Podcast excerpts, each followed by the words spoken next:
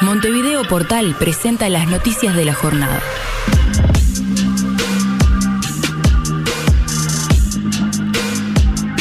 Salinas dijo que inmunidad del rebaño en Uruguay será alcanzada la semana que viene. El ministro de Salud Pública aseguró que la situación actual de la pandemia en Uruguay es de control y alerta permanente.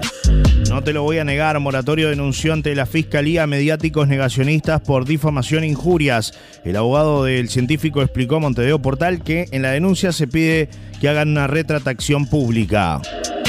Intamusu, ¿cómo mi hijo se va a poner calzas para bailar? Hay mucho trabajo por hacer. El presidente del SODRE repasa sus planes y cómo fueron afectados por el COVID. Pensar en clave territorial, más contenidos y convocar además hombres para poder bailar. Hoy en el segmento Seré Curioso de Montevideo Portal.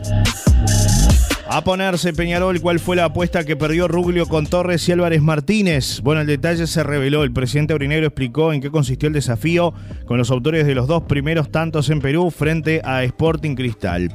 Bueno, en la mañana de hoy, el directivo Aurinegro explicó una apuesta que mantuvo con estos eh, jugadores. Eh, fue en el programa ¿Usted qué opina de las por 890?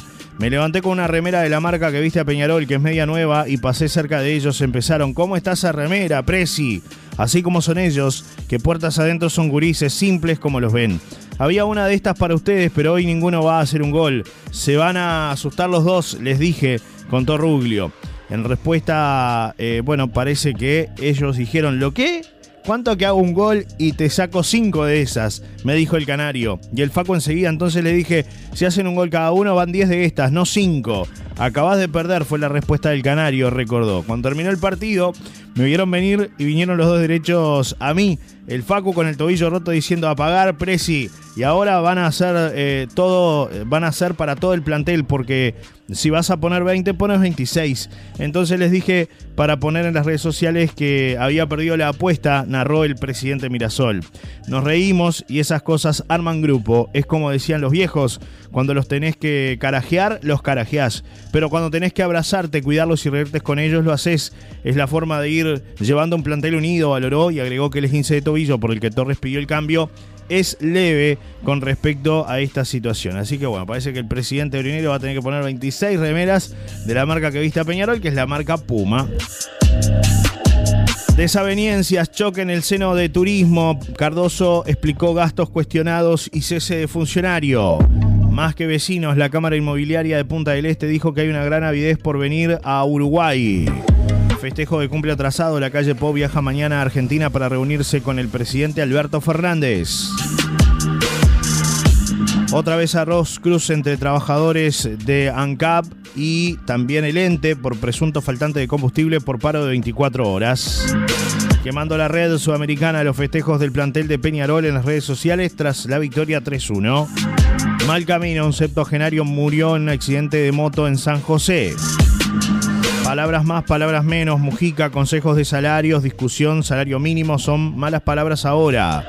Caída libre, ranking FIFA Uruguay salió del top 10 por primera vez desde el Mundial de Rusia.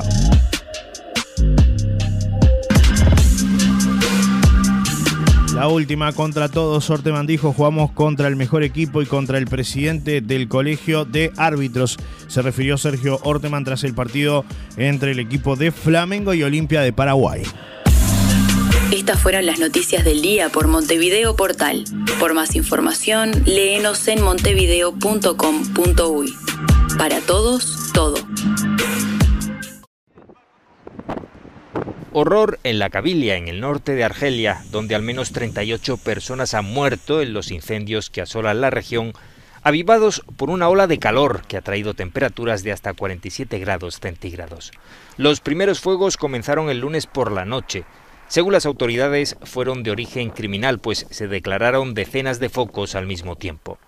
Trece de los fallecidos eran civiles, doce de ellos de la localidad de Tizi y 25 eran soldados que participaban en las tareas de extinción y que se vieron envueltos por las llamas.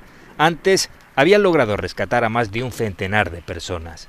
Los fuertes vientos y la difícil orografía del terreno, muy montañoso, están dificultando el trabajo de los bomberos, Además, Argelia no posee aviones cisterna, imprescindibles para contener las llamas en este tipo de circunstancias. Cristian Cari de la Triple Nelson no tocará en donde se aplique pase responsable. Me parece una discriminación ridícula e inaceptable desde ningún punto de vista, escribió el vocalista y guitarrista de la banda. Cristian Cari, vocalista y guitarrista de la Triple Nelson, volvió a los espectáculos públicos después de cuatro meses, el pasado 29 de julio en la trastienda con su show Cari, solo voz y guitarras. La música es mi vida, así como lo es mi familia, y es por eso, por el bien que hace en mí y en las personas en general, y también por ser una fuente laboral y sustento de tantas familias que no debería parar nunca más, escribió en su cuenta de Twitter. Además sostuvo que no va a tocar en ningún lugar al que se le quiera aplicar el pase verde o responsable. Me parece una discriminación ridícula e inaceptable desde ningún punto de vista, cuestionó el artista. El músico reiteró que la Triple Nelson vuelve a los shows el próximo 19 de agosto en vivo en la sala mayor del Teatro del Sodre a las 20 y 30 horas.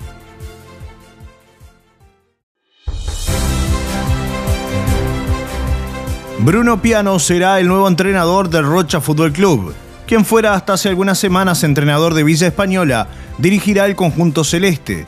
Piano fue ayudante de Mauricio Larriera, actual entrenador de Peñarol. Lo acompañó en su trayecto por Racing, Defensor Sporting, el fútbol de Qatar, Godoy Cruz, Everton, Danubio y Wanderers. El año pasado decidió iniciar su camino en solitario y justo agarró una vacante en la tercera del Bohemio. Luego dirigió a Villa Española para recalar finalmente en el Rocha Fútbol Club.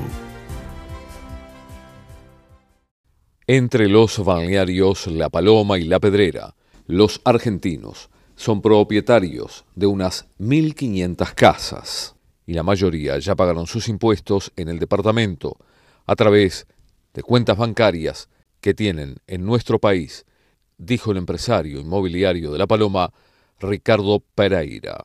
Por suerte es, muy positivo empezar a arrancar a funcionar en una forma medianamente normal después de todo lo que hemos pasado con la pandemia. ¿no?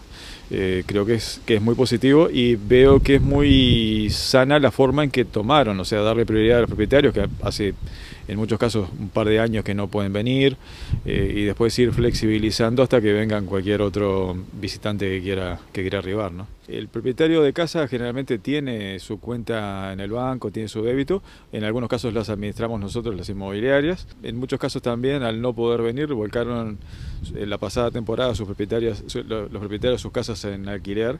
¿Cuántos argentinos tienen propiedades aquí en la zona balnearia?